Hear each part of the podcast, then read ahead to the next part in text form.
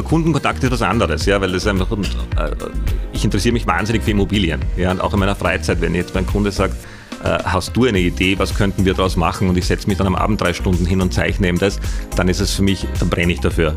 Ja, wenn der Kunde jetzt am Abend zehnmal anruft und sagt, wieso hast du den nicht erreicht, den nicht erreicht, den nicht erreicht und man bringt eh nichts weiter, dann ist es natürlich stressig. Ja, aber so brenne ich wirklich dafür und, und liebe das Business.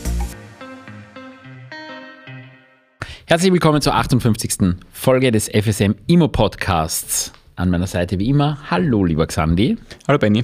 Ähm, und als Gast heute bei uns das Luxussegment zum Nicolo, der Luxus, Peter Hack von Peter Hack Immobilien. Hallo lieber Peter. Hallo, herzlichen Dank für die Einladung. Ähm, Peter Hack, sehr, sehr unter dem Radar ähm, in dem, was er tut. Deswegen freue ich mich jetzt schon einmal auf den Elevator Pitch. Eine Minute Zeit, dass du dich und dein ähm, kleines, aber glaube ich sehr, sehr feines Unternehmen hier vorstellst. Sag uns einmal in den nächsten 60 Sekunden, warum dir all jene, die jetzt hier aufgedreht haben, auch weiterhin zuhören sollen. Wer ist Peter Hack? Peter Hack ist ähm, 41, Immobilienmakler aus Wien, ursprünglich aus der Südsteiermark, geboren und aufgewachsen, habe mich immer schon für Häuser, Architektur, Design und vor allem Interior Design interessiert und bin dann mit 20 nach Wien, habe Kunstgeschichte begonnen, aber Immobilienwirtschaft abgeschlossen. Also man hat relativ rasch gemerkt, wohin der Weg geht. Ähm, ja, privat erzähle ich auch was. Lebe ich seit 15 Jahren in einer glücklichen Partnerschaft und werde da auch tatkräftig unterstützt in diesem Immobilienwahn, ja. den ich da tagtäglich lebe.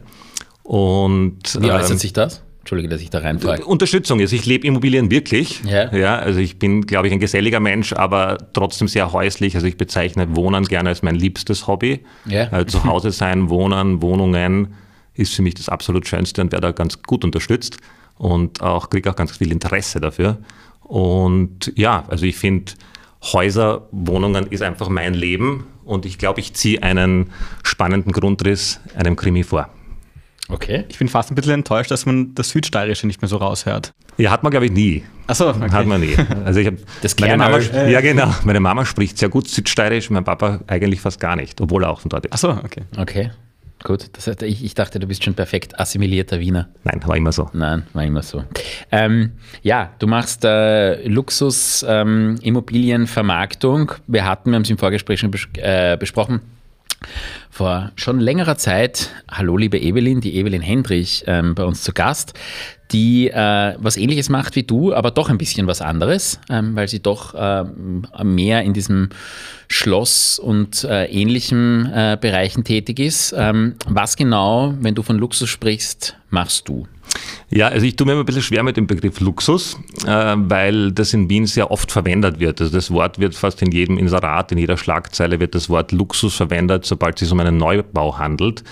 Ich nenne es eher Besonderheiten und vermittle im Grunde genommen sehr schöne Objekte. Also meine Kunden, die, ich mache das doch seit 18 Jahren, ähm, und es kommt von einem Kunde der nächste und es ist einfach ein ständiges Weitererzählen und Weiterempfehlen äh, wissen, glaube ich, dass ich sehr viel Sinn für Ästhetik habe, behaupte ich einmal. Und dementsprechend habe ich das Glück, dass ich sehr oft zu sehr hübschen Objekten komme. Mhm. Das ist das Mittelding zwischen Luxus und Bastlerhit. Was dazwischen gibt es eigentlich nicht, gell? Nein, also ich finde Bastlerhit immer ganz gemein, weil. Ja, weil, ist der letzte Dreck. Genau. Ja? Oder charmant. ja, charmant, ja, genau. Charmant ist auch ja, gut, charmant genau. Aber was ist dann das, was für dich eine Besonderheit ausmacht? Ich kann mich erinnern, ähm, die, die Evelyn hat damals gesprochen ähm, von, von der Lage, glaube ich, primär. Hat, ich glaube, äh, was mir noch im Ohr war, war, dass alles, was am Wasser ist, auf jeden Fall Luxus ist. Das kann auch eine Hundehütte sein. Ähm, was sind für dich Besonderheiten? Geht es da um den Preis? Ähm, Geht es da tatsächlich um die Ästhetik? Ähm, Geht es um die Größe? Ähm, Nein, was, es geht, aus? Also vordergründig geht es wirklich immer um die Lage. Mhm. Also die Lage ist das Ultimative und da hat sie natürlich vollkommen recht. Es kann eine Hundehütte auf einem fantastischen Grundstück eine Besonderheit sein. Aber die Lage ist unangefochten die absolute Nummer eins. Das zweite für mich ist, ähm, oder sind historische Immobilien. Also man merkt immer mehr, die Leute haben einen Nachhaltigkeitsgedanken und sie kommen immer mehr drauf, das alte Haus, die historische Villa, die historische Wohnung ist im Endeffekt nachhaltiger und wertbeständiger als der 0815 Neubau. Mhm. Und inwiefern? Also ich meine, ähm, kriege das jetzt mit. Es gibt sehr viel. Wir haben vorher gesprochen und da möchte ich nachher noch im Detail drauf eingehen über das Cottage. Ähm, da gibt es doch sehr viele sehr große Gebäude, Ja. ähm, baulich sehr große Gebäude. Und ich habe immer das Gefühl, wenn man dort vorbeifährt, Nachhaltigkeit ist jetzt nicht so wichtig, wenn du dir da anschaust. Also Photovoltaik hätte ich im Cottage noch nie irgendwo gesehen. Und da frage ich mich eigentlich, warum. Die Dächer sind riesig. Ja, schön ist es nicht vielleicht. Aber stimmt, habe ich, Entschuldigung, äh, Ja. das stimmt, da habe ich Nachhaltigkeit vielleicht etwas anders, ähm, anders aufgenommen. Ich finde eher die Wertbeständigkeit und die Bausubstanz als Beständigkeit. Also bei einer Cottage-Villa im Beispiel muss man oder wird man keine Styroporfassade anbringen, man wird keine Fenster austauschen, man wird nicht Stiegenhäuser verändern, man wird sie auf einen modernen Standard bringen, aber die Grundsubstanz selbst als solche, das ist der USB der Immobilie und der wird bleiben und bleibt Gott sei Dank. Aber weil du das, weil du das gesagt hast, für mich eben kommt es oft, ähm, kommt, mir kommt oft so vor, dass Nachhaltigkeit etwas ein bisschen, nämlich Nachhaltigkeit, wie ich es verstehe, für den Mittelstand ist. Ähm, weil die, die wirklich zum einen ein ökologisches, aber eben auch ein ökonomisches Interesse haben, möglichst wenig für die laufenden Kosten zu bezahlen, die sind die, die sich die Photovoltaikdächer aufs Dach schrauben, die sind die, ähm, die mehr, du sagst Styropor an die Fassade kleben, ja, eh, ist so, ähm, aber einfach für, für größere Dämmung sorgen. Und ich habe denke mir oft, ich denke da jetzt an ein ganz bestimmtes ähm, Objekt, das ich sehr gut kenne, in einem sehr nahen Umfeld von meinem Zuhause.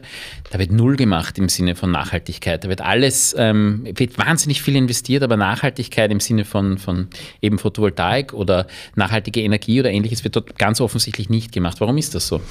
Ich glaube, der Trend geht schon dahin. Ja. Also es ist einfach noch zu früh. Äh, Und der Punkt ist der, es werden einfach sehr viele Immobilien, es gibt zwei Varianten. Es wird entweder der komplett renovierungsbedürftige Bau verkauft oder ein komplett fertiges, fertiger Bau. Und beim fertigen Bau ist die Verantwortung dahingehend hauptsächlich beim Bauträger oder beim Entwickler.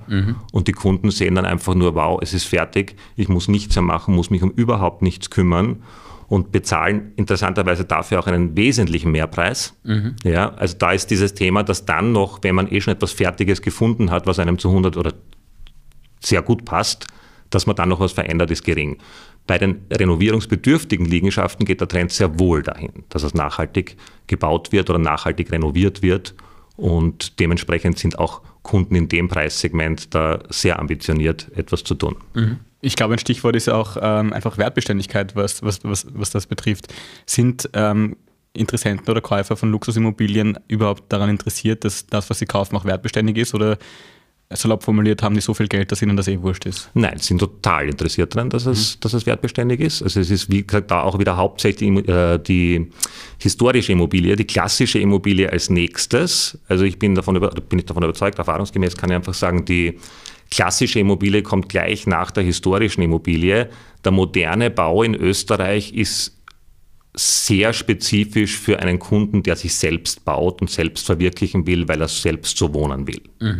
Ja, ansonsten ist es einfach die klassische Architektur, die ich als nachhaltig bezeichne. Und wie ist das, wenn du, weil du gesagt hast, jetzt gerade ähm, äh, Cottage und nachhaltig, weil sehr alte Gebäude, wenn du zum Beispiel jetzt auf den Schafberg im 17. Bezirk schaust, da sind sehr viele Neubauten und sehr viele aus meiner Sicht wahnsinnig stylische Neubauten, die dort hingestellt sind.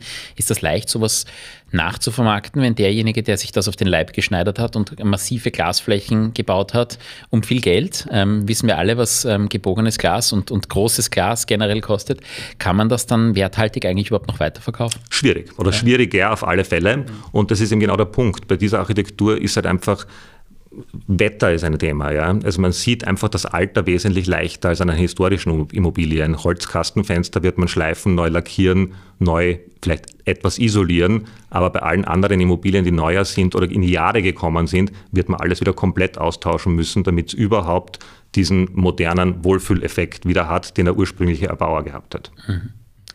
Ähm, gut, jetzt haben wir mal sozusagen neu versus alt im, im, im Luxusbereich. Wie kommt man als Makler überhaupt zu diesen Kunden? Es wäre ja an sich wahrscheinlich jeder Makler interessiert zu sagen, ich bin Luxusimmobilienmakler, ähm, aber die meisten schaffen es dann am Ende des Tages nicht. Wie schaffst du es? Was ist dein USP? Wie machst du es besser als andere? Vor allem, Entschuldigung, wenn man bedenkt, das hast du eh schon angeteasert, dass du ja eigentlich unter dem Radar fliegst und das ist ja wahrscheinlich etwas, was du ganz bewusst machst, weil gerade ähm, in diesem Kundensegment wahrscheinlich sehr viel Wert gelegt wird auf Diskretion. Ähm, gerade, gerade vor dem Hintergrund ist es, glaube ich, viel schwieriger, ähm, sich einen Namen aufzubauen und als Luxusimmobilienmakler ähm, sein Netzwerk zu erweitern. Also grundsätzlich die Hauptkunden kommen durch Empfehlungen. Ja, also schließt man einen Kunden ab und macht seinen Job ordentlich und ich versuche das durchzuziehen und mache das doch seit 18 Jahren, ähm, kommen immer wieder andere Kunden und empfehlen einen weiter. Das ist sicher der, Haupt, der Hauptkundenstock. Ja. Dann kommen aber trotzdem auch Objekte und durch Objekte, selbst wenn ich nicht sehr am Radar bin, ich versuche zumindest ab und zu positioniert irgendwo ein kleines Inserat zu schalten, das einfach nur schmackhaft macht, da könnte was sein ähm, und man kommt dementsprechend auch wieder zu Neukunden. Und das ist einfach ein ständiges Weitergeben von Kontakten, das Netzwerk aufrechterhalten. Ähm, ja, daher kommen die meisten Kunden. Verstehe. Also die Kaltakquise ist es in der Regel nicht. Ja. Ich hatte aber auch schon den Russen, der gesagt hat, das Haus will ich, koste es, was es wolle und bin herumgegangen und habe, es war nicht eines, es waren mehrere, es hat bei keinem geklappt. Ich, ich denke mir das auch immer, wie soll das für ihr funktionieren? Aber okay. Ähm, was sind denn andere Besonderheiten von, von Kunden in dem Segment? Ähm, also ich, mein, ich stelle mir jetzt schon den Russen sehr bildlich vor, wie er da sagt, dieses Haus möchte ich haben. aber, aber da gibt es bestimmt noch, noch, noch äh, viele, viele andere Eigenheiten und, und, und, besondere Geschichten, die dir da widerfahren sind. Die Kunden sind generell sehr anspruchsvoll. Ja? Und auch wenn sie jetzt vermögend sind, aus welchem Hintergrund auch immer, mhm. ähm, sind sie eben nicht Geldrausschmeißer, ja? sondern die wollen einfach eine gute Betreuung, wollen einfach wissen, warum sie so viel Geld für dieses und dieses Objekt ausgeben, mhm. wollen einen Marktvergleich und überzahlen auf gar keinen Fall. Es kommt ganz, ganz, ganz, ganz, ganz, ganz selten vor, dass ein Kunde über den Marktpreis bezahlt, weil das ist der einzige Grund, ist eine komplett fertige Immobilie und ich brauche es jetzt. Das das Zeitthema, ist meines Erachtens das einzige Thema, eine Immobilie zu überzahlen. Ansonsten sind sie einfach anspruchsvoll, wollen ein perfektes Service und eine Rundumbetreuung haben. Ah, jetzt kaufst du dir 800 Quadratmeter im Cottage, wirst ähm, von dir vermakelt, wird ein wesentliches Thema auch das Interieur sein, nehme ich an. Also es wird ja nicht nur darum gehen, dass ich große Fläche habe, sondern weil du gesagt hast, du bist eh sehr kunstaffin und hast auch das teilweise sogar studiert und jedenfalls bezeichnest Wohnen als dein Hobby. Ähm, inwiefern bist du da noch äh, involviert und unterstützt? Und wie wird das abgegolten? Ich zeichne viele Grundrisse, ja. sehr, sehr viele für Kunden. Ich zeige es auch in der Vorvermarktung, um quasi eine Vision zu zu machen, was kann man daraus machen, weil die meisten dieser Häuser innen sehr verstaubt sind und keine, innen kaum historische Substanz haben. Es ist oft eine Villa untergliedert worden in mehrere Wohneinheiten, die ist dann in den 70ern umgebaut worden, die andere in den 60ern. Und die Kunden können sich leider Gottes zu 90 Prozent sehr, sehr schwer vorstellen, wie die Villa oder das Haus fertig ausschauen kann. Dementsprechend ist es einmal von großem Vorteil, wenn einmal alles draußen ist. Also wenn das Haus wirklich komplett roh ist, ist es wesentlich besser, als wenn noch Reste drinnen sind. Ja, mhm. Wenn man das dann alles auch noch einmal färbelt und in ein anderes Licht bringt, ist es auch noch einmal leichter. Grundsätzlich wollen die Kunden die Beratung schon, aber als Immobilienmakler wird einem selten die Kompetenz gegeben, dass man da mitberaten darf. Das ist ein hartes Arbeiten und das dauert Monate, oft Jahre, wenn man mit dem Kunden so lange unterwegs ist, dass der einem vertraut. Aber wird dir das dann auch äh, abgefragt? Wird das bei dir abgefragt? Ja, aber ja. aus dem Grund, weil ich es einfach aktiv anbiete, weil ich so großes Interesse selbst dran habe. Ähm, das, äh, es interessiert mich selber, was könnte man aus dem Haus machen, wie könnte man es öffnen, wie könnte man es großzügiger mhm. gestalten und trotzdem diese ursprüngliche Substanz behalten. Mhm. Jetzt haben wir grundsätzlich einmal über das Thema Haus an sich gesprochen, was für mich und glaube ich für viele andere auch interessant ist. Was sind so aufkommende Spitzenluxuslagen in Österreich? Bitte sage jetzt nicht Kitzbühel und ähm, Cottage, das wissen wir. Ja? Also außer Wien, also außerhalb von Wien. Ja, wo, wo, du, wo du dir halt vorstellen könntest, wo in den nächsten Jahren ähm, mehr passieren wird, als das vielleicht in der Vergangenheit passiert ist. Also für mich eindeutig die Südsteiermark. Ich ja. habe das vorher schon erzählt, ich bin dort aufgewachsen und groß also geboren und groß geworden. Und merke, Born and raised. Genau. Ja. Und es ist einfach eine klimatisch wahnsinnig begünstigte Gegend. Ja, also wir haben, kriegen den Klima, Klimawandel alle hautnah mit, aber die Südsteiermark klingt jetzt absurd, aber sie profitiert sogar davon. Ja, es ist ein wahnsinnig mildes, fast mediterranes Klima von Frühling bis Herbst. Mhm. Es sind wunderschöne Sommer. Es spricht jeder immer nur vom Herbst, vom Herbst, vom Herbst mhm. dort. Mhm. Dabei ist der Sommer eigentlich die allerschönste Jahreszeit. Und ähm, die Preise sind verhältnismäßig noch sehr günstig. Aber man merkt, dass für Besonderheiten wirklich besondere Preise auf einmal bezahlt werden und dass der Trend stark nach oben geht. Und was sind südsteirische Liegenschaften, die da interessant sind? Ich denke da jetzt immer nur an den großen Weinbauern, der da seine Berge auf und ab hat. Ja, ähm, nein, es ist immer die Aussicht. Ja. Also die Aussicht ist ein also wesentliches doch, der südsteirische Thema. Weinbauer. Ja, irgendwie schon. Ja. Und vor allem auch wirklich die Weinbergaussicht. Ja. Ich finde es ganz faszinierend, weil ich finde Grün und Wald auch schon wahnsinnig beruhigend und ja. schön, einfach diese Hügellandschaft. Aber das Gefragteste ist eindeutig der Weingarten. Der Blick auf den Weingarten und auch den Besitz des Weingartens. Okay. Was ich mir dort immer denke, ich war jetzt das letzte Mal vor drei oder vier Jahren dort, wahnsinnig steil. Also man müsste, man muss sehr gut ähm, sportlich aktiv sein, um dort einen Spaziergang zu machen. Ja, Steil und wenn man laufen gehen will, wird es noch ärger. Ja? Ja, und eng auch. Also man kann jetzt nicht den, den großen Suff dort äh, überall parken. Ja, das stimmt, aber die Gegend ist doch sehr groß. Also man unterschätzt das. Ich glaube, wenn man als Tourist hinkommt, dann ist man wirklich in einer Gemeinde und macht halt ein paar Hügel. Aber im Endeffekt ist das Gebiet doch relativ groß und es hat sehr viele Gemeinden. Und ja, da tut sich viel. Südsteiermark. Was noch? Was noch? Ich glaube, Wir sind ein Trend-Podcast, ja, weißt das, du? Das Landhaus generell. Ja. Also ich glaube auch das Landhaus im Umkreis von Wien, also nicht weit von Wien, dass man sagt, man kann am Abend sogar noch rausfahren. Mhm. Also der Trend ist eindeutig, dass man nicht, hat sehr viel mit Corona zu tun, dass man ein schönes großes Landhaus hat, seine Hochbeete, vielleicht sogar Hühner, ein Tageshaus wäre das Allertollste. Also das wünschen sich viele Leute. Weil du es auch Corona angesprochen hast, das wollte ich dich auch schon fragen. Du hast dich vor vier Jahren, glaube ich, selbstständig gemacht. Genau. Ähm, du hast dazwischen jetzt erlebt eine Pandemie, die noch im- immer nicht ganz zu Ende ist und jetzt den Ukraine-Krieg, ähm, was wahrscheinlich auch Auswirkungen auf die, auf die russische, ähm, auf das russische Klientel hat. Ähm, war das trotzdem eine gute Zeit, um dich selbstständig zu machen, äh, rückwirkend betrachtet? Ähm, ja, ähm, ich habe mich selbstständig gemacht genau ein Jahr vor dem ersten Lockdown Ja. im Homeoffice und ähm, habe einmal ganz gut dahin gearbeitet. Das hat super funktioniert und ich war ganz erstaunt, dass das erste Jahr ganz gut aufgegangen ist. Und dann war Lockdown 1 und ich hatte Panik. Und habe gedacht, was ist jetzt? Jetzt bin ich ein Jahr selbstständig, super, und kann gleich wieder zusperren. War beim Homeoffice und das war ganz spannend, weil ähm, ich habe die erste Lockdown-Zeit für mich persönlich irgendwie genossen, diese Ruhe nach dem ersten Sturm, also die ersten Tage sozusagen, habe dann aber bemerkt, dass die Leute und Kollegen einen Monat gebraucht haben, bis sie das Homeoffice aufgebaut haben. Und ich habe einfach vor lauter Panik weiter, weiter, weiter, weiter, weiter gemacht und habe versucht zu akquirieren, zu abzuschließen und Sache auf Schiene zu halten. Und es hat wirklich super funktioniert. Wie spürst du jetzt ähm, die, die wirtschaftlichen Einbußen und die, die Restriktionen in, in Richtung Osten? Ich spüre es bei dem Häusermarkt nicht. Ich spüre es im normaleren Segment bei den Wohnungen schon, dass die Leute einfach die Meinung haben, jetzt vielleicht einmal ein bisschen zu warten. Du meinst aber jetzt normale Menschen? Also normale nein, Menschen. normal ist gehört heutzutage ja, nein, Äh, aber ich meine normalere normale Wohnungen, aber Immobilien. ich meine jetzt äh, nicht die Luxusvilla. Ja, Ja, okay. Aber da merkt man eindeutig, sie sind verhaltener und glauben jetzt, dass die Preise eventuell nach unten gehen und warten einmal ein bisschen.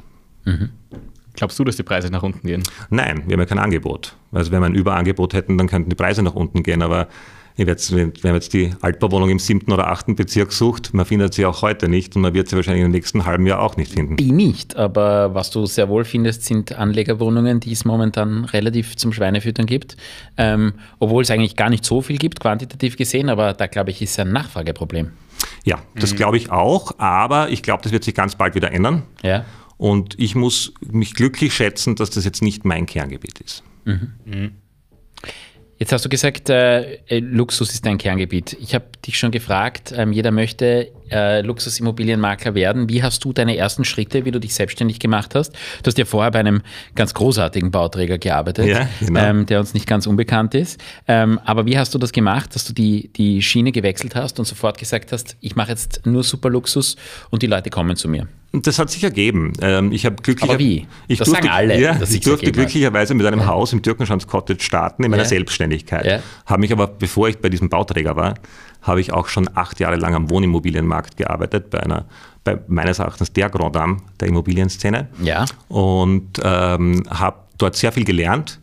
Und es war eine sehr, sehr spannende Zeit. Habe mich dann auch verändert, bin selbstständig geworden und ähm, konnte dann äh, in den ersten Monaten meiner Selbstständigkeit eine Villa akquirieren über Bekannte, die, wo ich empfohlen wurde und habe die als Start gehabt. Und dann ja, ist der nächste, die nächste Empfehlung gekommen und noch eine Empfehlung. Und ich bin sehr dahinter, ich bin wahnsinnig neugierig, aber sehr diskret. Und ich glaube, wenn man mit mir durch Wien fährt, dann kann ich fast zu jedem Haus irgendwie eine Geschichte erzählen. Und ja, und wenn man das, es ergibt sich einfach. Ich glaube, ich bin einfach sehr dahinter.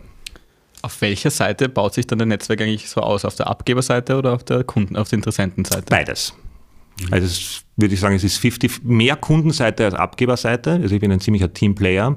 Wenn ich Kunden kennenlerne, die spannend sind und die was Spannendes suchen und mit denen man eine super Verbindung aufbaut, dann tausche ich mich mit meines Erachtens allen Immobilienfirmen in Wien, die auf dem Segment arbeiten, aus.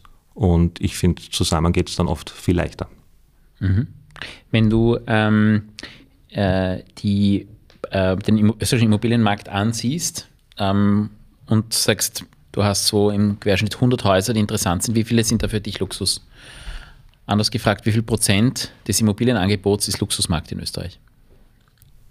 Vom Luxusmarkt, der Luxusmarkt? Nein, da, was, wo du sagst, Vom da greife ich, da greif ich hin. Ja? Du weißt ja, wenn wir vorher über das Anlegerhaus gesprochen haben, im, keine Ahnung, 16. Bezirk, 20. Bezirk, Mhm. wie auch immer, das ist nicht dein Fokus. Wo würdest du sagen, wie viel Prozent der Immobilien kommen für dich als Makler überhaupt in Frage, sie zu verwerten?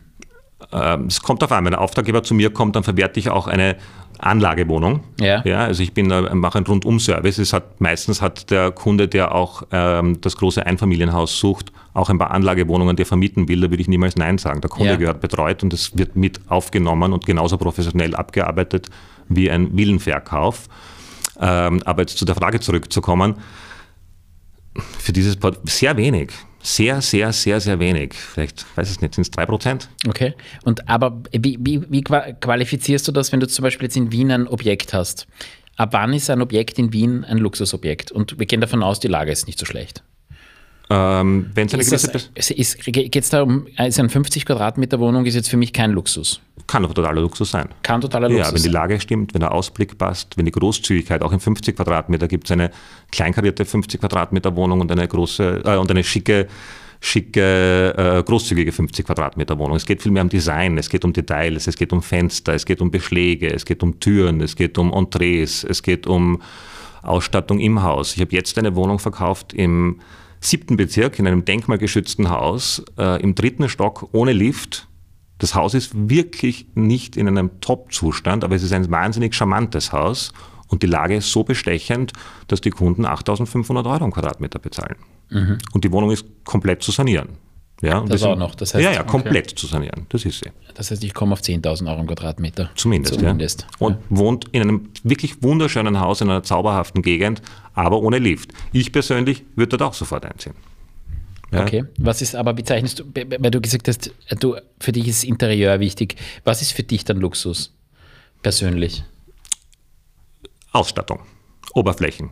Ja. Also die Kunden kommen. Aber das kann ich alles ändern. Ich kann ja in, meinem, in meiner ähm, Wohnung, egal wo sie ist, ähm, die schönsten Oberflächen machen. dann ist es die Umgebung. Also dann ist es eindeutig die Lage. So Okay. gesehen. Okay. Die Lage und die Grundarchitektur. Vermittelst du Objekte, ähm, jetzt weil du gerade gesagt hast, in die siebte äh, Bezirkwohnung wärst du auch gerne eingezogen, vermittelst du Objekte und wenn ja, wie viele, äh, in die du nicht gerne selber einziehen würdest?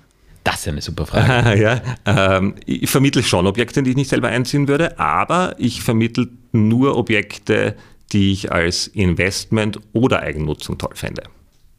Okay. Also es gibt sehr wohl Wohnungen, wo ich jetzt sage, würde würd mich jetzt nicht reizen zu wohnen, aber als Anlage finde ich das total vernünftig und super und es ist eine gute Rendite und die Größe passt und der Preis passt. Hast du ähm, Kunden, die, äh, wenn man so will, im Trading, im Wohnungstrading sind, im Luxusimmobilienbereich, sprich die äh, Wohnung für Wohnung im Luxusbereich weiterverkaufen? Und selbst bewohnen? Nein, sondern wirklich nur, Einfach nur zum Anlageobjekte. Anlageobjekte. Also ich denke da jetzt im Speziellen, wir haben einen, einen Mandanten, ähm, der so ein Objekt äh, erworben hat, um es weiter zu verkaufen, im absoluten Superluxusbereich. Ähm, und dies, an diese Wohnung ist er gekommen und jetzt verkauft er sie, um sie zu einem noch höheren Preis weiter zu verkaufen. Spannende Sache für mich grundsätzlich. Aus meiner Sicht auch nicht ganz unriskant, weil es doch in sehr, sehr hohen Geldbeträgen ist. Ähm, aber gibt sowas häufiger? Habe ich persönlich nicht. Äh, Ich habe sehr wohl Kunden, die etwas Renovierungsbedürftiges kaufen, verkaufen und weiterverkaufen, klassisch. Und eben Kunden, die, was für Österreich sehr untypisch ist, die so eine Art Hausflipper sind und das auch wirklich den Hauptwohnsitz abwohnen. Ja, das habe ich ach so. doch immer wieder. Also Leute, die, weil die Österreicher grundsätzlich, wenn sie mal wohnen, bleiben sie ja ganz gern. Ja. Aber da habe ich sehr wohl Kunden, die sagen, ach, zwei, drei Jahre mal in dem Bezirk und dann wieder zwei, drei Jahre in der? Ja, das habe ich schon. Ja, Die innerhalb von Wien Bezirksflippen. ja. ja. Wirklich? Mhm. Okay, sehr spannend. Und die verkaufen das dann immer weiter? Verkaufen sie immer weiter. Okay. Ja. Kann ich mir als, als Anlage ziemlich, ziemlich, ziemlich stumpfsinnig eigentlich. Ja. ja. Aber geht es eher um persönlichen Lifestyle genau. offensichtlich. Genau, und auch um diesen Spaß, anders Ja. zu wohnen, ja, nicht immer gleich zu bleiben und dann einmal was anderes zu probieren. Wir, wir haben eh wieder Und der Spaß, der Steuerberater immer zu Gast. ist. Ja, du, ja, das kommt drauf an. Musst du aber wirklich, äh, musst du aber wirklich spitz auf Knopf. Das geht sich bei zwei anderen unter Umständen auch nicht aus, wenn es nicht ganz ist. Aber wie auch immer. Äh, wie, wie ist generell dein äh, Kundenstamm, wenn du ihn dir heute ansiehst? Ähm, verglichen Österreicher versus ähm, Nicht-Österreicher. Zu 90 Prozent Österreicher. Okay, das heißt, der klassische Russe, den wir heute hier schon zwei, drei Mal jetzt angesprochen haben, den gibt es eigentlich nur mehr sehr selten. Ich hatte ihn nie, Ja? muss ich ganz ehrlich Okay. sagen. Also ich finde, das ist immer, ich habe aber auch wenige Projekte im ersten Bezirk betreut. Ich glaube, der erste Bezirk, oder ich glaube, der erste Bezirk ist wesentlich internationaler als, Ja. als andere Lagen. Ähm, aber sie sind da, ja, und sie sind immer wieder da. Ja. Aber bei mir sind es hauptsächlich Österreicher. vermögende ähm, Österreicher, die äh, das nicht als Hauptgeschäft betreiben, sondern die Ihren sozusagen Hauptwohnsitz suchen. einmal eine Immobilie Genau. verkaufen. Okay. Ja. Und das kann sehr lang dauern. Hast du ein Beispiel? Ja, ich habe eine Kundin, für die habe ich sieben Jahre lang eine Wohnung gesucht. Und ähm, das war aber, hat aber sehr viel Spaß gemacht, weil sie eine sehr sympathische und sehr liebe Person ist, die einen sehr guten Geschmack hat. Und es waren pro Jahr, glaube ich, zwei Besichtigungen.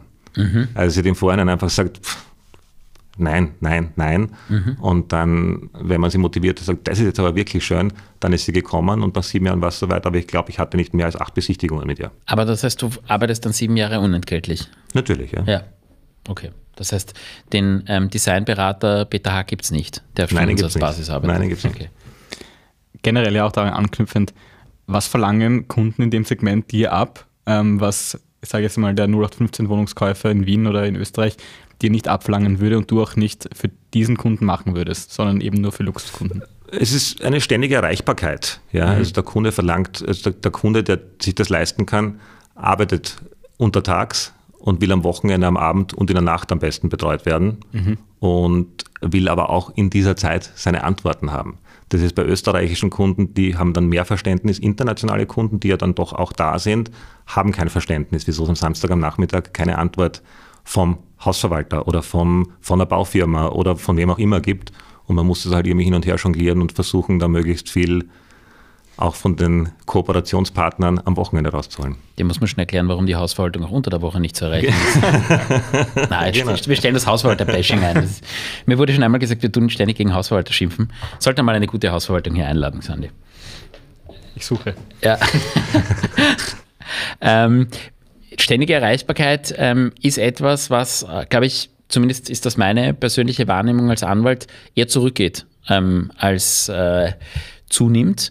Ich äh, stelle schrittweise fest, dass selbst sehr, sehr erfolgreiche Menschen oder vor allem sehr, sehr erfolgreiche Menschen wenig bis gar nicht mehr erreichbar sind und das aber auch als persönlichen Luxus nehmen und dann auch dir nicht mehr absagen mit der Standardausrede, ähm, ich habe ein so ein wahnsinnig wichtiges Meeting und kann deswegen nicht, sondern mir heute früh gerade zum Beispiel passiert von einem aus meiner Sicht sehr erfolgreichen Menschen, der gesagt hat, mein Sohn ist krank, ich bleibe zu Hause. Ähm, ist das generell etwas, wa- was auch du feststellst, so ein Mindset-Change bei den Leuten, dass diese ständige Erreichbarkeit nicht mehr so gefordert ist, wie das früher war? Und aus meiner Sicht auch ein bisschen ein, äh, eine Corona-Geschichte, weil die Leute mehr zu Hause waren und plötzlich festgestellt haben, es gibt nicht nur mehr Arbeit, die als Ausrede dient, sondern unter Umständen auch Privates, was früher vielleicht der Partner, die Partnerin zu Hause alles erledigt hat und man selbst nicht gewusst hat? Naja, ich kann mir nicht aussuchen, was meine Kunden tun. Na, ich auch nicht. Ich bin auch Dienstleister. Aber, ja, genau. Sind wir beide. Aber, aber nein, also für mir ändert sich da gar nichts oder hat sich auch nichts geändert. Okay, also ich, ich muss wirklich, also ich, ich, auch in Gesprächen, wenn ich mit anderen Leuten über dieses Thema spreche, ähm, stelle ich wirklich sehr wohl fest, dass Leute von mir einfach nicht mehr in derselben Intensität, wie das noch vor drei, vier Jahren der Fall war, verlangen, am Abend auch noch wirklich Gespräche zu führen, weil sie Respekt davor haben, wenn ich jetzt zum Beispiel sage, ich lege zwischen sieben und acht meine Kinder nieder. Das mache ich natürlich nicht jeden Abend, aber Ja, ja. das mache ich schon oft genug und nehme das auch lügt dann nicht irgendwas daher von äh, wichtige Besprechung, was man vor fünf Jahren vielleicht noch so gemacht hätte, sondern ich sage, nein, ich lege meine Kinder nieder und deswegen ist das nicht mehr erforderlich, das kriegst du gar nicht mit. Nein, ehrlicherweise gar nicht. Halt, okay, das, äh, du aber der Immobilienmarkt, offensichtlich noch viel, viel ja, aber der Immobilienmarkt hat einen schwierigen Status. Ja, also man muss sich wahnsinnig lange, also das, das, man kommt immer zu einem Ersttermin und muss sich eigentlich seine Professionalität einmal irgendwie beweisen. Mhm. Ja, man muss jedem Kunden beweisen, dass man dahinter ist, dass man sich auskennt, dass man das Know-how hat, dass man das Netzwerk hat. Und das ist am Anfang eine ziemlich harte Arbeit. Wenn Ja. man sie dann hat, dann, und dann haben sie sich schon dran gewöhnt. Ja. Und dann wieder zurückzurudern und zu sagen, jetzt aber nicht, ist dann, finde ich, schwierig. Aber ist doch fast eher eine Einstellungsfrage, oder? Weil ich, ich glaube, wir machen auch gute Arbeit und ähm, auch wir müssen uns regelmäßig beweisen bei unseren Mandanten ähm, und meistens gelingt uns das auch. Aber äh, dass, dass einfach die Sache an sich zurückgeht. Aber bei dir ist eh nicht der Fall. Wir brauchen es nicht, vertiefen. ja. Ähm, ich wünsche dir, dass es bei dir auch bald der Fall ist, weil das Leben wird besser. Zumindest ist das meine persönliche Feststellung. Ja, aber, ich, aber ich nehme wahr, der Peter brennt einfach voll dafür. Also ich glaube, ich, also Ja, hallo, was willst du mir jetzt sagen? Nein, natürlich auch. Aber, aber ich, ich, ich, ich, ich glaube fast, und du kannst mich ja bitte korrigieren, äh, dass du so sehr dafür brennst, dass du das jetzt nicht wirklich als Arbeit empfindest. Wenn Das du, stimmt, das stimmt. Also meine, der, der Kundenkontakt ist was anderes, ja, weil Ja. das einfach und, äh, ich interessiere mich wahnsinnig für Immobilien, ja, und auch in meiner Freizeit, wenn jetzt mein Kunde sagt, hast du eine Idee, was könnten wir daraus machen? Und ich setze mich dann am Abend drei Stunden hin und zeichne ihm das, dann ist es für mich, dann brenne ich dafür. Ja, wenn der Kunde jetzt am Abend zehnmal anruft und sagt, wieso hast du den nicht erreicht, den nicht erreicht, den nicht erreicht? Und man bringt eh nichts weiter, dann ist es natürlich stressig. Ja, Ja, aber so brenne ich wirklich dafür und, und liebe das Business. Aber das heißt, du hast eine gewisse Grundleidenschaft, die du als Luxusmakler wohl eher mitbringst, als das als andere tun, weil für mich sind Makler sehr häufig, ähm, wenn man so will, ver hauptsächlich vertriebsorientiert und äh, haben jetzt natürlich Zug zum Tor, wirst du auch haben, aber ähm, weniger dieses, dieses Fingerspitzen- und Feingefühl, was es heißt, auf einen Kunden wirklich einzugehen. Wobei das natürlich auch daran liegt, wenn du viele kleine Wohnungen hast, musst du natürlich auf Masse gehen ähm, und dann ist Service, die Serviceerbringung auch nicht mehr so leicht. Ähm, ja, na, ich liebe Häuser. Ich liebe es wirklich und ich habe schon oft Besichtigungen gemacht von Häusern, die Kollegen von mir äh, vermittelt haben. Äh, Besichtigungen für mich. Also damit ich es einfach nur sehe, auch wenn ich keinen Kunden dafür hatte, weil ich einfach wissen musste, wie schaut das Haus von innen aus? Darf ich es bitte anschauen? Und dann auch mit keinem Vorwand für einen Kunden oder so. Und dann durfte ich sehen. Auch um dir selbst Ideen zu geben, wie du zukünftig tätig wirst? Nein, oder? weil ich einfach die Neugier habe, wie schaut das Haus tatsächlich von innen aus? es geht ja wirklich ums Haus selbst, ja, ja. nicht um ich fahre schon Jahre vorbei und jetzt ist es endlich am Markt, jetzt will ich bitte auch rein. Okay. Muss man wollen. Ja, aber deswegen habe ich den Job. Stimmt. Ähm, wenn du, äh, wir haben vorher über das Cottage-Viertel gesprochen, als ähm, spannendes Viertel in Wien. Wenn du ein neues Viertel dir überlegst, wo Luxus momentan, und jetzt bleiben wir wieder in Wien, vorher waren wir in der Südsteiermark, viel weiter haben wir es eigentlich nicht geschafft. Oh ja, das gesagt noch rund um Wien. Ähm, aber vielleicht mal abgesehen von noch einem Ort in Österreich, fände ich auch spannend. Welche Viertel in Wien sind noch sehr aufstrebend momentan, wo du sagst, Also dort geht's hin? Ja, also aufstrebend sind in den letzten Jahren alle Gegenden, die einen historischen Kern und Infrastruktur haben. Also es ist zum Beispiel, spricht niemand über Alt-Hitzing, aber ich habe in den letzten Jahren tollste Kunden gehabt, die unbedingt in Alt-Hitzing wohnen wollten. Wir haben aber nichts gefunden, da ist noch weniger am Markt. Also es ist wirklich ein sehr, sehr, sehr, sehr geringes Angebot, wenn es überhaupt irgendetwas gibt. Und, ähm, und da geht es aber immer wirklich darum, um Alt-Hitzing, also Hitzinger Cottage oder wirklich Althitzing am Platz. Ja, das, kann, das muss kein freistehendes Haus sein, das kann ein gekuppeltes Haus sein. Es geht eher um historische Häuser mit Infrastruktur. Die Leute wollen nicht mehr fahren. Also ich habe das eindeutig, als ich begonnen habe, war Kasgrabengasse, Himmelstraße, das äh, Bellevue-Straße, das war das Um und Auf, der Fernblick, die tolle Aussicht. Jetzt geht es einfach Keine darum, bitte? Keine Infrastruktur, Infrastruktur, ja. genau. Und jetzt geht es einfach darum, dass die vor allem auch Mütter äh, sagen, pff, meine Kinder haben das am Nachmittag, das am Nachmittag und das am Nachmittag. Ich mag ja nicht den ganzen Tag im Auto sitzen, sondern ich möchte gerne in unmittelbarer Umgebung die Kinder zur Straßenbahn schicken und dann sollen sie beim Heimkommen bitte auch noch ein Brot mitbringen. Ja, und das ist also das absolut beliebteste momentan. Dementsprechend ist es Sievering, also alles um den Obkirchermarkt. Ist Ganz, ganz, ganz beliebt. Grinzing, auch das Zentrum. Und wie gesagt, Althitzing, es tut sich nur leider Gottes viel zu wenig. Ja, ich habe dort in der Nähe von Althitzen gewohnt, aber leider eine Mietwohnung. Tut mir leid, war nichts zum Verkaufen. ähm, nein, ist eine, ist eine sehr schöne Gegend. Aber das heißt, äh, von diesen neu entwickelten Gegenden, ja, wenn ich jetzt einmal ganz profan Solventviertel, Aspern und so weiter, gibt es da auch etwas, wo tatsächlich Luxus entsteht. Ich meine, ich kenne dort Bauträger, die gerade in Aspern entwickeln, die schon sagen, sie gehen ins sehr- sehr hochpreisige Segment. Und ich persönlich, ich finde, die Seestadt Aspern, habe ich hier in dem Podcast, glaube ich, schon zwei, dreimal gesagt, großartig, wie das aufgezogen wird. Ich kann mir nur nicht vorstellen, dass Luxus dort funktioniert. Ich glaube es auch nicht. Ja. Ähm, also im, ich bezeichne es als Neubauviertel, äh, wenn dann nur, und das ist auch nichts altbekanntes, die alte Donau. Ja? Also das Wasser per se ist noch ein, ist ein Thema. Wobei du dann halt, das ist eher Bungalow, was du dort hast. Ja, es sind doch auch Wohnungsbauten in den letzten Jahren Genau, hinzugekommen. aber wenn du sagst Ja. freistehendes Haus, gibt es dort Ja, nein, sehe ich- gekuppelt allenfalls, ja, aber so aber- 30 Quadratmeter Nein, aber Bungalows. sehe ich sonst keine Gegend, ehrlich gesagt. Es sind einfach immer noch 13, 18, 19, maximal Teile vom 17. und Teile vom 16. Mhm. Aber ehrlicherweise sind es 13, 18, 19. Okay. Und jetzt noch einmal außerhalb von Wien. Wir hatten vorher die Südsteiermark und Landhäuser um Wien, wenn ich Mhm. mich richtig erinnere. Wenn du jetzt noch ein Viertel sagen könntest, Viertel ist ein Blödsinn, eine Gegend sagen könntest, die irgendwo in Österreich spannend ist, wo, wo soll sich Alexander Hock, der sich gerade sein Ferienhaus sucht, ähm, sein Ferienhaus nehmen, dass es wertbeständig ist? Billig bitte. Ja. ähm, ich glaube, es kommt nicht auf die Gegend an, es kommt aufs Produkt an. Also ich würde nach einem historischen Haus suchen. Ich glaube, ein altes Haus wird immer, immer einen Wert haben und es soll eine, ein möglichst schönes Grundstück, nicht zu groß, nicht zu klein. Ein alter Aber- Weinkeller im Burgenland. Zum Beispiel. Zum Ja, Beispiel. historisch Also, auf jeden Fall. also das ist, das ist glaube ich, dann schon ähm, die einzige, also ich kann es nicht auf die Lage spezifisch sagen. Mhm. Weil die Lage fällt mir nicht ein. Alle Lagen sind, sind bekannt. Das sind die Seen bekannt, das sind die Berge bekannt. Da gibt's Jetzt ja eh die nichts mehr auf Weingegend- den ganzen Na Seen, eben, genau. ne? Ja. Und mir ist auch kein neuer See eingefallen, der ist. Wir könnten einen anschütten, ne? Das Ja, ist ja genau. in Gibt's Wiener auch. Neustadt, Ja, ja, in Wiener. Neustadt, aber Aber- machbar, sie trocknen halt alle aus, die blöden genau, Dinger. die, ne? die trocknen aus und ich sehe auch keine äh, Luxusgegend dort. Das ist richtig, ja. Ja. Ähm, ja, und außerdem in Zeiten des Klimawandels ähm, sowieso fraglich, ob man sich rund um Wien Genau. irgendetwas nehmen sollte, um Genau. das Wasser zu genießen. Genau. Vielleicht noch eine Sandgrube, aber kein Wasser. Ja, richtig. Ähm, wir kommen am Schluss unseres Podcasts. Xandi hat es ähm, schon gesagt oder auch nicht. Im Vorgespräch. Nein, im Vorgespräch. Das haben unsere, unsere Hörer nicht mitgehört. Ja, ähm, erstaunlich. ähm, kommen wir immer äh, zu den sozusagen letzten Fragen. Du bist ähm, als Luxusimmobilienmakler in einem sehr speziellen Segment, hast mit ähm, sehr speziellen Leuten zu tun. Wir haben viele junge Hörer, die äh, ja unterschiedlichste Interessen haben, hauptsächlich Immobilieninteresse, sonst würden sie sich das alles nicht antun, was wir hier ähm, präsentieren und produzieren. Ähm, was würdest du einem jungen Menschen empfehlen, der im Immobilienbusiness realisieren will und in den Luxusimmobilienmarkt einsteigen möchte? Leidenschaft, glaube ich. Also es muss einfach die Leidenschaft zum Haus, die Leidenschaft zur Wohnung sein. Ich glaube, es macht wenig Sinn, wenn man ähm, nur Geld verdienen will, weil ich glaube, man kann nur Geld verdienen mit Dingen, die man aus Überzeugung verkaufen kann und wo man, wo eine Passion dahinter steckt. Wenn man dann sonst, also wenn man Vertriebler sein will und einfach durch den Verkauf Geld verdienen will äh, und mit Häusern nichts am Hut hat, wird es wahrscheinlich nicht viel Sinn machen, glaube ich. Interesse an Architektur, Interesse an Gartengestaltung, Interesse an Design, Interesse an Einrichtung, wie Leute wohnen wollen.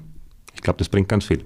Und was sind so die Soft Skills äh, im, im persönlichen Umgang, die man mitnehmen sollte? Weil ich glaube, das ist auch eine, eine essentielle, ein essentielles Ding. Es ist schwierig zu sagen, ich bin ein Wirtshauskind.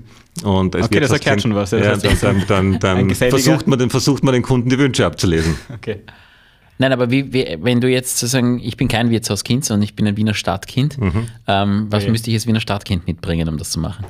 Äh, mehr Dienstleistung noch. Also ich glaube, es geht um dieses Rundumpaket. Ja, Kunden wollen einfach ähm, auch wissen, wo ist die nächste Schule, was bietet diese Schule, welche Kinder gehen in diese Schule, welche Geschäfteln gibt es dort, was für ein Lokal ist da, wie weit fahre ich da hin. Es geht um die komplette Infrastruktur. Es geht vielmehr auch noch um einen, um eine Art Lifestyle. Nicht nur um die Immobilie selbst, sondern ums ganze Paket drumherum. Und an Hard Skills, du hast selbst gesagt, du hast Immobilienwirtschaft studiert. Ja, Ähm, wo hast du das gemacht? an der Immobilienfachhochschule in Wien. Äh, FH Wien? Genau. Ähm, hältst du es für wichtig, das zu machen? Ja, Gut. Ähm, wir hatten nämlich, ich habe es auch gemacht, nicht auf der FH, sondern auf der TU. Ähm, und wir hatten auch Bob Martens zu Gast, der diesen Lehrgang auf der TU verantwortet. Ähm, und ich finde es ganz spannend, was unterschiedliche Leute sagen, die so einen Master gemacht haben. Niemand sagt straight heraus ja, sofort, sondern so wie du, ich würde auch ein bisschen zögern und dann wahrscheinlich auch ja sagen. Oder nein, ich würde nicht wahrscheinlich, ich würde ja sagen. Ähm, aber glaubst du nicht, dass es Working on the Job auch tun würde. Also wenn du jetzt Immobilienmanagement studierst, hast du einen Bachelor gemacht, der dauert zumindest drei Jahre, ähm, dann überlegst du, ob du den Master auch noch machst, dauert noch einmal zwei Jahre.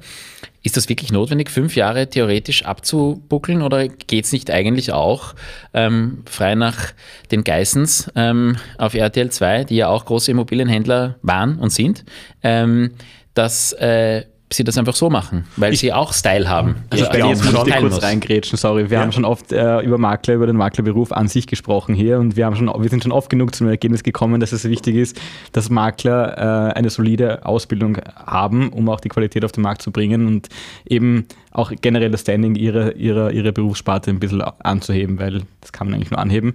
Ähm, der Peter ist das beste Beispiel dafür, dass es, glaube ich, wichtig ist, dass man jetzt nicht nur eine grundsolide Ausbildung hat, sondern auch wirklich die Leidenschaft mitbringt. Und ähm, deswegen die gelbe, nur, gelbe Karte von Xani Nein, nein, das auch mal gesagt. ich glaube, es ist von Vorteil, ja, aber, aber es ist meines Erachtens ein gutes Wirtschafts- oder ein gutes Youth-Studium in Kombination mit dem, mit dem täglichen Leben wird es auch machen, bin ich davon überzeugt. Aber ähm, ich bin ganz deiner Meinung. Der Immobilienmakler hat irgendwie leider, Gottes einen, leider einen schlechten Status in Österreich. Und wenn der Kunde fragt, aber, was haben Sie gemacht? Und ja. wenn Immobilienwirtschaft die Antwort ist, dann, ja, dann ist es eine, eine solide Grundlage. Du meinst, es ist besser, als wenn man sagt, ich bin Makler und das mache ich seit zwei Jahren? Auf alle Fälle. Ja. Ähm, vielleicht noch äh, ganz zum Abschluss. Wir haben äh, schon einige Immobilienmakler zu Gast gehabt. Gar nicht so viele, muss man sagen, aber wir hatten schon Immobilienmakler zu Gast. Und was sich äh, schon bei uns irgendwie herauskristallisiert ist, ist das, was der Xandi gerade gesagt hat, ähm, dass auch für mich die Leute, die wir hier zum Podcast einladen, beziehungsweise die ähm, selbst ähm, äh, kommen, auf Empfehlung, wie auch immer, ähm, schon wirklich ein anderes Bild eines Immobilienmaklers abgeben. Und das tust du hier auch ganz extrem, Danke. als das, was der Markt grundsätzlich abgibt. Ähm, wir tun auch viel mit ähm, diversen Verbänden. Wir sind mit dem ÖVP in ständiger Kooperation. Wir mhm. ähm, arbeiten mit dem ÖVI da und dort zusammen. Was würdest du denen empfehlen, jetzt als Makler? Ich rede auch mit denen und sage denen grundsätzlich immer, also dem ÖVI und den Verantwortlichen dort, euer Bild ist verheerend, bitte tut's was. Ähm, eigentlich schade, weil der ÖVI an sich für mich ein sehr, sehr guter, eine sehr gute Organisation ist ähm, und auch die Bemühungen dort so gut sind. Was würdest du, wenn du entscheiden könntest, wie man diesen Makler, ähm, diesen Immobilienmakler, der ein schlechtes Bild hat, ist einfach so, ein besseres zu geben? Hm noch nicht so drüber nachgedacht, aber naja, äh, weil ich weil, ganz happy bin eigentlich, dass, nein, nein, er, dass er dann auch oft, äh, dass man dann überraschen kann im klar. Termin. Ja, äh, aber gute, gute, gute Frage. Ähm. Weil, aber was, was müsste man dafür tun, dass du dich nicht mehr genieren musst, wenn dich jemand fragt, was machst du beruflich und sagst, du bist Makler und du lässt es einfach so stehen? Liegt es an der Ausbildung?